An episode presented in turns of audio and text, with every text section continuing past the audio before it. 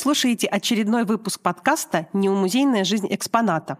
Цикл подкастов Музея Бориса Ельцина рассказывает о явлениях, свидетельства которых собраны в его экспозиции, в диалогах с экспертом. Меня зовут Людмила Старостова. Я сотрудник Музея Бориса Ельцина. Моим собеседником сегодня стал Сергей Мошкин, политолог, доктор политических наук. В музее Бориса Ельцина экспонируется скромная афиша встречи, получившей в свое время громкий резонанс. В 1981 году это был период в истории нашей страны, известный нам как застой. Руководитель Свердловской области в огромном зале Дворца молодежи более пяти часов отвечал на вопросы студентов и преподавателей вузов. Это был Борис Ельцин, первый секретарь Свердловского обкома партии. В этом году, 19 мая, с момента этой встречи исполняется 40 лет – Сегодня мы поговорим с Сергеем о том, что значит и как может быть организовано общение власти с обществом. Мы знаем, что к этой встрече тщательно готовились. Заранее в вузах были выставлены ящики для сбора вопросов, которых поступило 930, как Ельцин заявил на встрече, и еще более 100 вопросов были заданы во время самой встречи. А, Причем вопросы были очень разные, а, от таких общих, как, например, какова международная политическая ситуация, до вопросов, э, непосредственно связанных с жизнью э, города и области, э, причем с проблемами жизни города.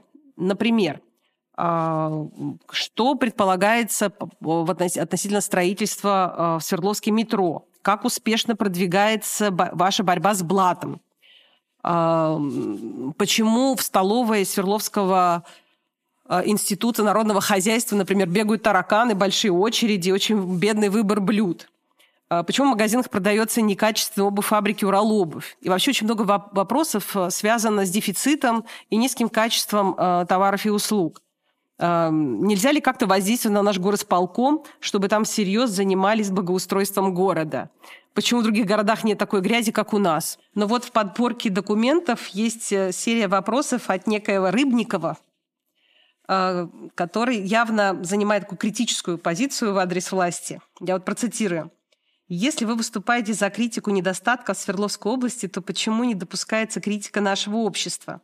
Есть ли другое оружие борьбы с недостатками общества, кроме критики? Как у нас обстоят дела с критикой руководства партии и государства? Или наши руководители идеальные товарищи? Как часто пользуются правом критики, невзирая на лица, данные Э, данным уставом КПСС и Конституции. То есть мы видим, что аудитория задает Ельцину э, такие острые вопросы, э, которые действительно волнуют э, людей, видимо, э, связаны с накопившимся недовольством, накопившимися проблемами. Сергей, вы ведь тогда учились э, в университете? Ну да, я в тот год поступил как раз. То есть, получается, первый курс? Ну да. А что вы помните об организации проведения этой встречи и вообще какое впечатление она произвела на вас? Ну, чтобы представить, что это была за встреча, надо действительно попробовать погрузиться, если это возможно, вот а, в атмосферу тех лет. Вы правильно сказали, что это был застой, его потом стали называть застоем, тогда еще это называлось эпоха развитого социализма, мая 81 года – Дряхлеющий генеральный секретарь. Брежневу оставалось жить буквально полтора года.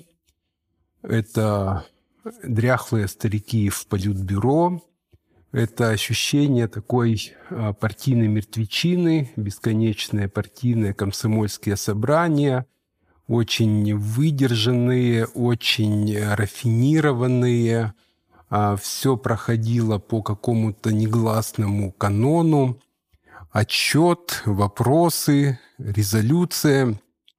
И вдруг э, вот объявляется такая встреча. Надо сказать, что ну, студенты, в общем-то, особо и не погружались в какие-то партийные дела, как мне кажется. А кто-то даже не знал по фамилии первого секретаря обкома.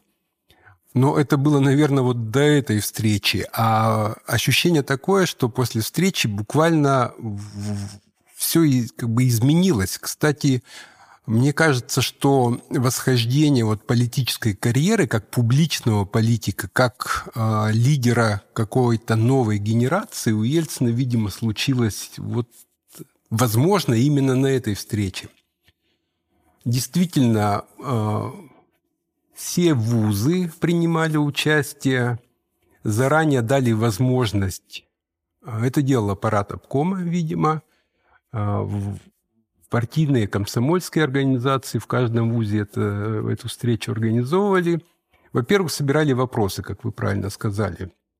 Понятно, что эти вопросы потом фильтровались и уже а, пройдя какую-то внутреннюю кабинетную цензуру, были представлены Ельцину на встрече. Вероятно, он их э, заранее посмотрел, чтобы, по крайней мере, быть готовым. Возможно, ему э, готовили какие-то справки для того, чтобы он достойно и полноценно ответил на эти вопросы. Достаточно тщательно отбирали делегатов на эту встречу, представителей вузов. Ну, как правило, туда попал комсомольский актив, комсомольский, профсоюзный, часть преподавателей – но весь дворец молодежи был наполнен э, буквально битком. Э, встреча проходила несколько часов, и действительно вначале пошли по вопросам заранее приготовленным. А Ельцин на них достаточно бодро отвечал. Вообще а, он личное впечатление оставлял достаточно удивительно. Он высоченный, громогласный.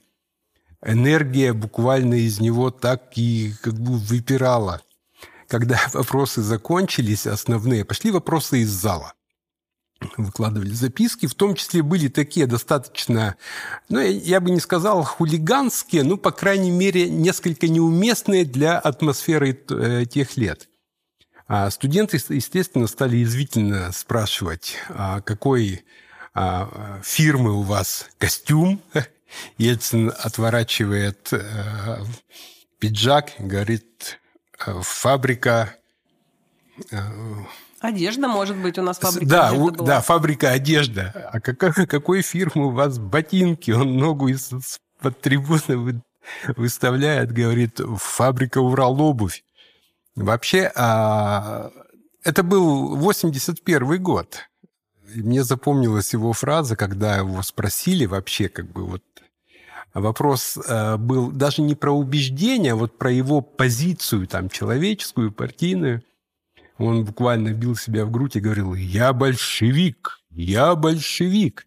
Но, собственно, он таким себя и чувствовал. А большевик как некий радикализм в идеях и поступках. Так что Ельцин был и таким. Это был 81 год. Все это снималось. Э, в том числе телевидением Уральского университета, а потом видеозапись, э, начиная с осени, несколько дней. Она буквально в коридорах, на мониторах, вывешенной в коридорах, эта запись крутилась, крутилась, крутилась по кругу. Ну, там, сколько там, 5 или 6 часов эта встреча проходила. Но а ощущение было действительно ошеломляющее, потому что не сам эффект встречи, а факт этой встречи. Первый секретарь обкома выходит на встречу со студентами. Причем она получилась изначально как бы формализованная, а закончилась она очень неформально, именно вот по своей интонации и по своим вопросам. Я думаю, э, Ельцин не случайно вот пошел на такую встречу был ее инициатором. А мне это кажется, что Вообще студенчество в его жизни сыграло достаточно серьезную роль.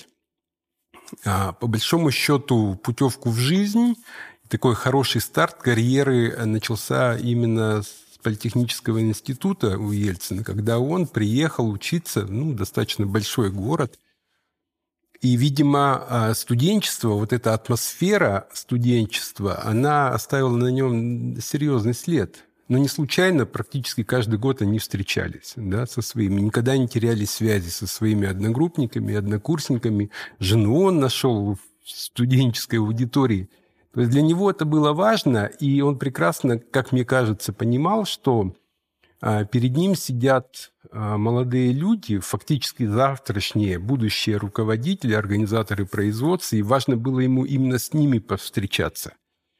И, конечно, а, как у первого секретаря, у него было огромное количество встреч производственных, организаторских, там, каких угодно, с э, разными коллективами, там, профессиональными группами. Но то, что собрать студенчество всего города, представителей студенчества и выйти навстречу, это было беспрецедентно. Никто из первых секретарей разных э, областей или республик э, России, Советского Союза, РСФСР, Советского Союза на такое фактически не решался. Не потому что боялись, не считали нужным. Вот для Ельцина, видимо, это было э, важно. И для него этот стиль вот выхода в народ, он был ведь достаточно традиционный. Я собственными глазами видел, как однажды я вышел из университета, Ельцин на Черной Волге с одним водителем подъехали к центральному гастроному. Это вот тот гастроном, который э, возле оперного театра, а напротив спорттовары, да, были – а машина остановилась, водитель остался в машине, а гастроном длиной на весь дом и, соответственно, несколько входов в гастроном. Вот он заходит в крайний подъезд, идет, общается с продавцами, смотрит, что на прилавках, проходит, как бы первый секретарь сам собственными глазами – а, это занимает у него, ну, где-то, может быть, примерно полчаса, пообщается с людьми в том числе. В этом не было никакого оттенка популизма и вот э, какой-то такой дешевой наигранности. Он действительно смотрел, что продают в магазинах, что предлагают э, жителям области вот, э, в розничной торговле. Есть свидетельство, что он это делал неоднократно. Вот то, что я видел собственными глазами, и, конечно же, люди это ценили. Жизнь от этого не становилась лучше, но, по крайней мере, ощущение того, что они там наверху знают и интересуются, конечно, у людей, безусловно, складывалось. Вот. Но когда Ельцин переехал в Москву, э, по крайней мере, москвичи рассказывают, что он стал использовать, например, такие же приемы. Но здесь-то его уже знали, а там он вообще чуть ли не анонимно в метро ездил, не скрываясь, но его мало кто узнавал. Без охраны, собственными глазами увидел, поговорил, а, выслушал различные мнения покупателей там, или продавцов, работников торговли. Ну вот, первый секретарь. Вот такой был Ельцин, да. Если говорить о перестройке, то Горбачев, придя к власти, он уже начинает сам инициировать э, вот эти хождения в народ, то есть он становится публичным политиком, он таким образом располагает к себе свою аудиторию. Ну а э, встреча Ельцина и э, после встречи же э, в Дворце молодежи Ельцин потом практиковал эфиры по телевизору, когда тоже люди звонили в студию, задавали вопросы, он в студии отвечал. Но это происходило в условиях командно-административной советской системы, и вряд ли это могло что-то в этой системе поменять. Что все-таки значили эти встречи с точки зрения людей – ну, они, да, видят, что областная власть интересуется их проблемами. Но э, полагали ли они, что эти проблемы тогда могут каким-то образом решаться? А, или, может быть, областная власть представляет для них в целом коммунистическую партию, а, и э, такое, такая стратегия Ельцина могла как-то влиять на отношение к режиму в целом? Мне кажется, что это было ощущение э, необходимости перемен. Вот это желание перемен, оно витало в воздухе. И не случайно, в том числе и партийные руководители, э, это осознали и стали выходить в народ. Конечно, от этого ну, как бы сиюминутно жизнь не улучшилась, она и не могла улучшиться. Но ощущение того, что надо что-то делать, надо что-то менять. Не очень ясно, что менять, что делать. Но э, вот эти контакты, которые фактически с постсталинских времен были ну, невозможны, недоступны. Руководители всегда были далеко, забронзовели. И э, то, что сегодня кажется совершенно обычным делом, ну, выйти с людьми поговорить, что уж тут такого особенного – тогда это оказывало просто ошеломляющее впечатление. И надо понимать, что даже те же самые телеэфиры, люди, которые присылали вопросы, пусть не все на них э, возможность была ответить, но они все фиксировались, они проходили через отдел э, писем, личных обращений граждан, и потом люди получали официальные ответы. Что-то решалось, что-то не решалось. Но это вот атмосфера нацеленности, вот что-то будет меняться. Вот это ощущение было. Поэтому и Горбачева ведь, кстати, так э, хорошо приняли. Не потому, что он вышел в народ, но в том числе и потому, что он вышел в народ. Это ощущение перемен. Ну и, конечно, а когда Ельцин уехал в Москву, он же, он же был буквально любимцем здесь. В городе он был любимцем. Я когда уехал учиться в Москву в аспирантуру, а, мои друзья меня спрашивали, а я, ну, сверловчанин, ты Ельцина видел? А он работал уже в московском э, комитете, городском комитете партии. Я говорю, видел. И как? Расскажи.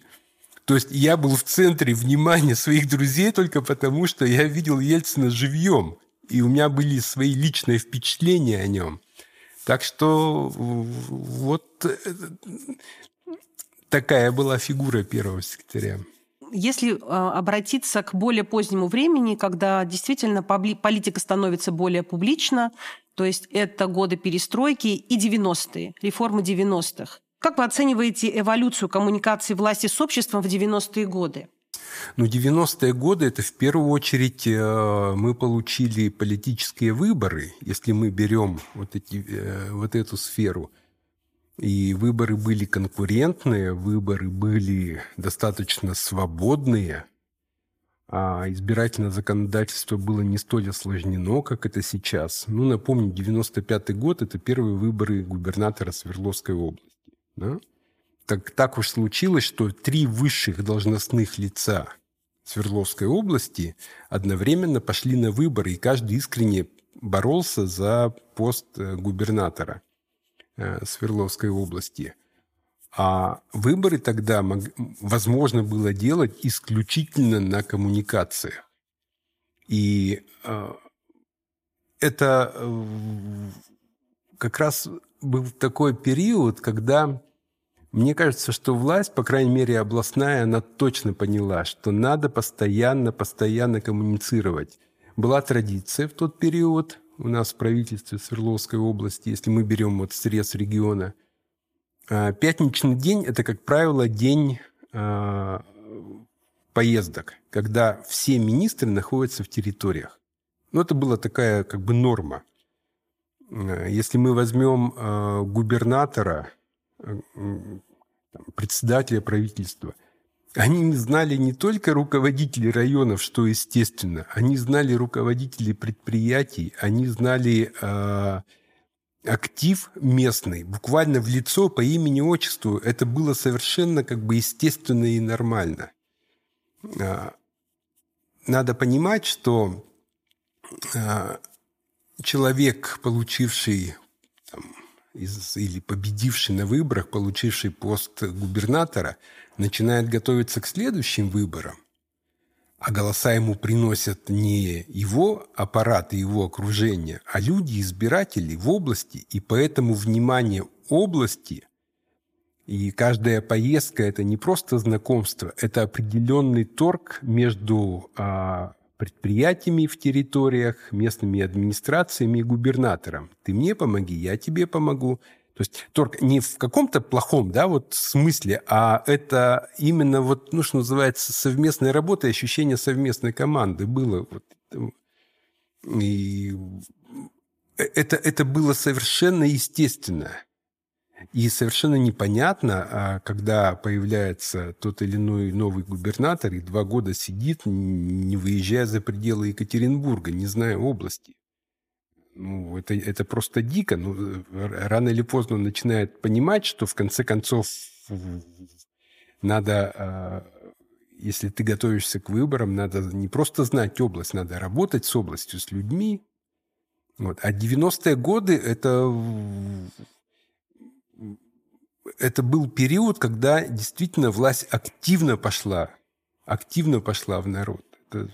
Ну, потому что, э, как мы помним, губернаторы избирались, да, и э, это создавало определенное равновесие вот всех этих сил. от которых зависела победа на выборах, удержание власти, и нужно было с этими силами считаться. Конечно. То есть конечно. было больше агентов влияний. Да? И когда губернатор назначается, то он уже ориентируется, скажем так, на другие силы, ну, в 2004 от которых зависит его году изменили законодательство, и фактически стал, э, стали губернаторы фактически назначаться, хотя до юра избираться, но депутатами ЗАГС Собрания – но а, вот в этом случае губернатор уже не чувствовал какую-то необходимость и ответственность получать живые голоса живых избирателей. И, конечно, а, это обрубило вот эти коммуникационные необходимости и потребности в буквальном смысле.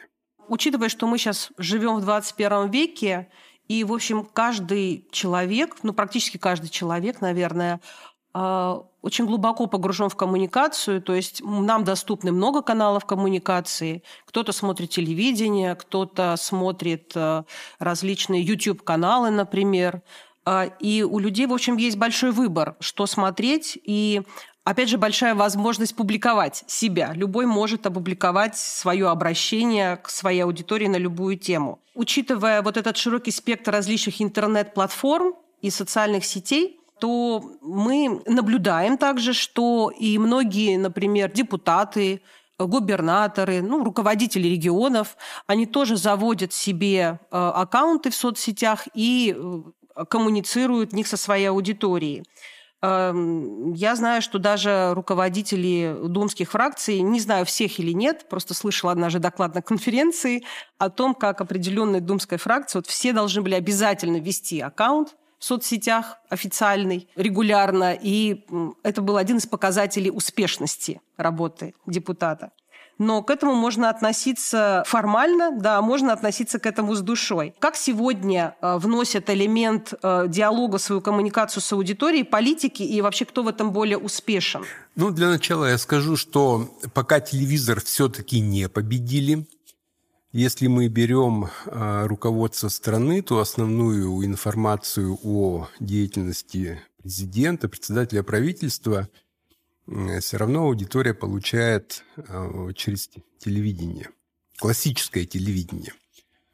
А, и пока альтернативы нет, тем более э, эта информация попадает ну, в то, что называется в ядерный электорат. Это люди среднего и старшего возраста. Молодежь, безусловно, смо- меньше смотрит э, телевизор, но она и меньше интересуется политикой, как бы то ни было. А что касается различных платформ, вы правильно сказали, что сейчас э, практически депутатов, администраторов, будь то члены правительства, там, федерального или региональных правительств, их фактически заставляют э, заводить свои аккаунты. Очень часто это бывает нелепо, смешно, а, потому что, как правило, там идет один официоз, невкусный, неинтересный. Пишут его зачастую помощники, если не пресс-секретари, то буквально ну, чуть ли не элементарно э, помощник или секретарь. И это не продвигает э, того или иного политика – есть хорошие примеры, э, когда тот или иной политик пишет живо, кратко, по делу, э, его интересно просто читать. Ну, это уже свойство, творческое свойство самой натуры. Тем не менее, совсем обойтись без коммуникации политик, наверное, не может, потому что ему все равно нужно удерживать внимание, уважение позитивные ожидания у своей аудитории. Если, например, говорить о значимости подобных встреч, которые демонстрируют готовность власти выслушать э, людей, э, заинтересоваться их проблемами, э, заявить о своей готовности их решать, то, конечно, они формируют определенный кредит доверия, но он исчерпаем. То есть в какой-то момент, если ничего не происходит, то аудитория разочаровывается. Вот и вы сами сказали, что встреча Ельцина э, со студентами в 1981 году, она, ну, во-первых, для многих вообще его показала, что вот действительно есть такой лидер Свердловской области, и сформировала определенные ожидания. И если говорить о э, перестройке, например, то я хорошо помню, как э, действительно первое время встречи Михаила Горбачева с людьми формировали огромный кредит доверия относительно курса, который он э, декларировал, курса развития страны. И как уже вот в 90-м году, в 91-м году люди часто очень разочарованно реагировали на аналогичные же, например, эм, репортажи по телевидению, обвиняя его в демагогии. Тогда возникает вопрос относительно современных условий, когда, в общем, действительно медиа всем доступны, и особенно политики даже вынуждены э, так или иначе ими пользоваться. Вот все-таки какова функция э, подобных эм, режимов обратной связи с аудиторией? То есть когда политик э, во-первых, объясняет, что происходит, во-вторых, отвечает на вопросы и тем самым демонстрирует свою заинтересованность.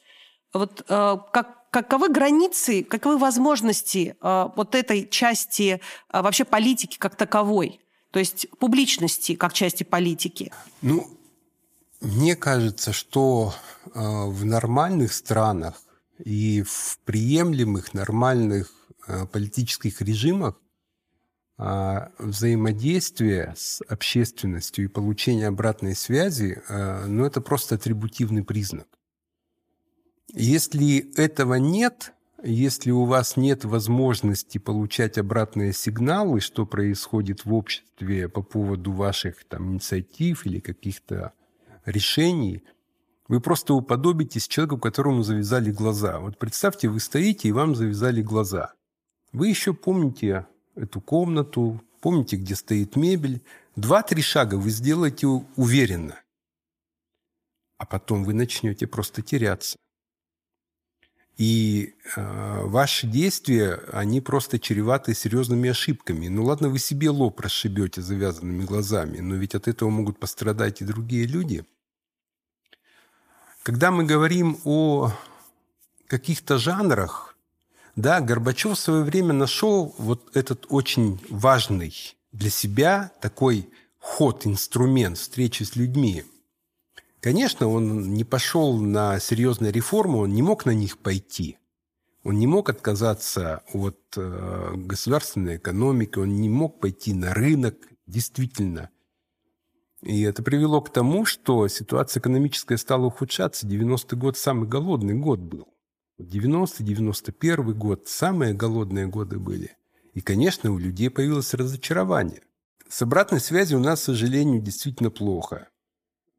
Каждый большой руководитель, занимая пост, будь то полпред или губернатор, начинает формировать целую серию экспертных советов. Один раз соберутся по разным сферам, а потом их просто-напросто о них забывают. Экспертного мнения нет. А принимать решения властные без экспертного мнения крайне сложно, согласитесь.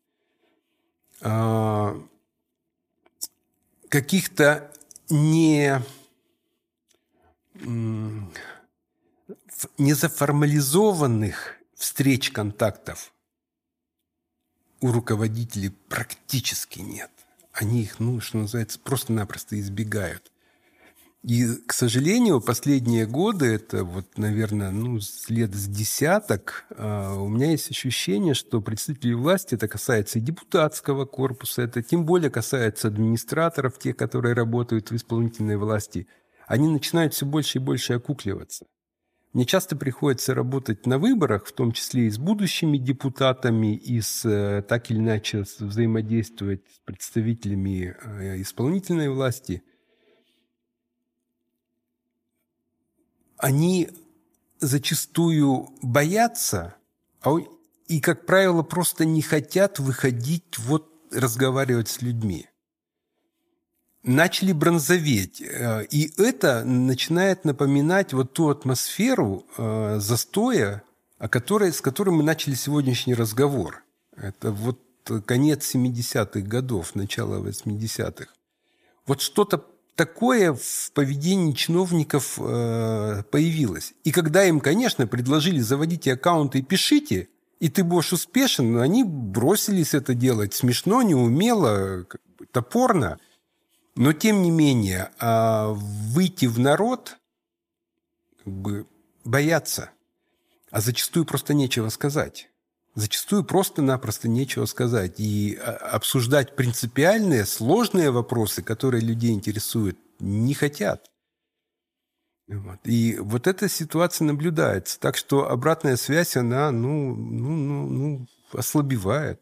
Хотя на самом деле в пиаровской работе э, тут особых велосипедов-то изобретать не надо. Ведь многое все уже изобретено. Комбинируй, используй то, что делали предшественники, модернизируй, используй разные жанры. Получается, что вот такие встречи с людьми или общение в, через какие-то другие каналы, но в любом случае прямое общение с людьми, ответы на вопросы способно решить прямо несколько задач, то есть продемонстрировать заинтересованность власти в жизни общества, э, готовность решать проблемы, но, с другой стороны, какие-то более глубокие проблемы они же тоже могут как-то начать решаться по, э, согласно поступающим сигналам. Ну и в любом случае это обязательное условие формирования доверия. Вы слушали очередной выпуск подкаста «Немузейная жизнь экспоната». Сегодня мы говорили об организации общения власти с обществом, а отталкивались мы от афиши, которая анонсировала историческую встречу Ельцина со студентами в Свердловском дворце молодежи 19 мая 1981 года. Приходите в музей, посмотрите на этот и другие экспонаты, которые рассказывают нам забытые истории нашей жизни в прошлом.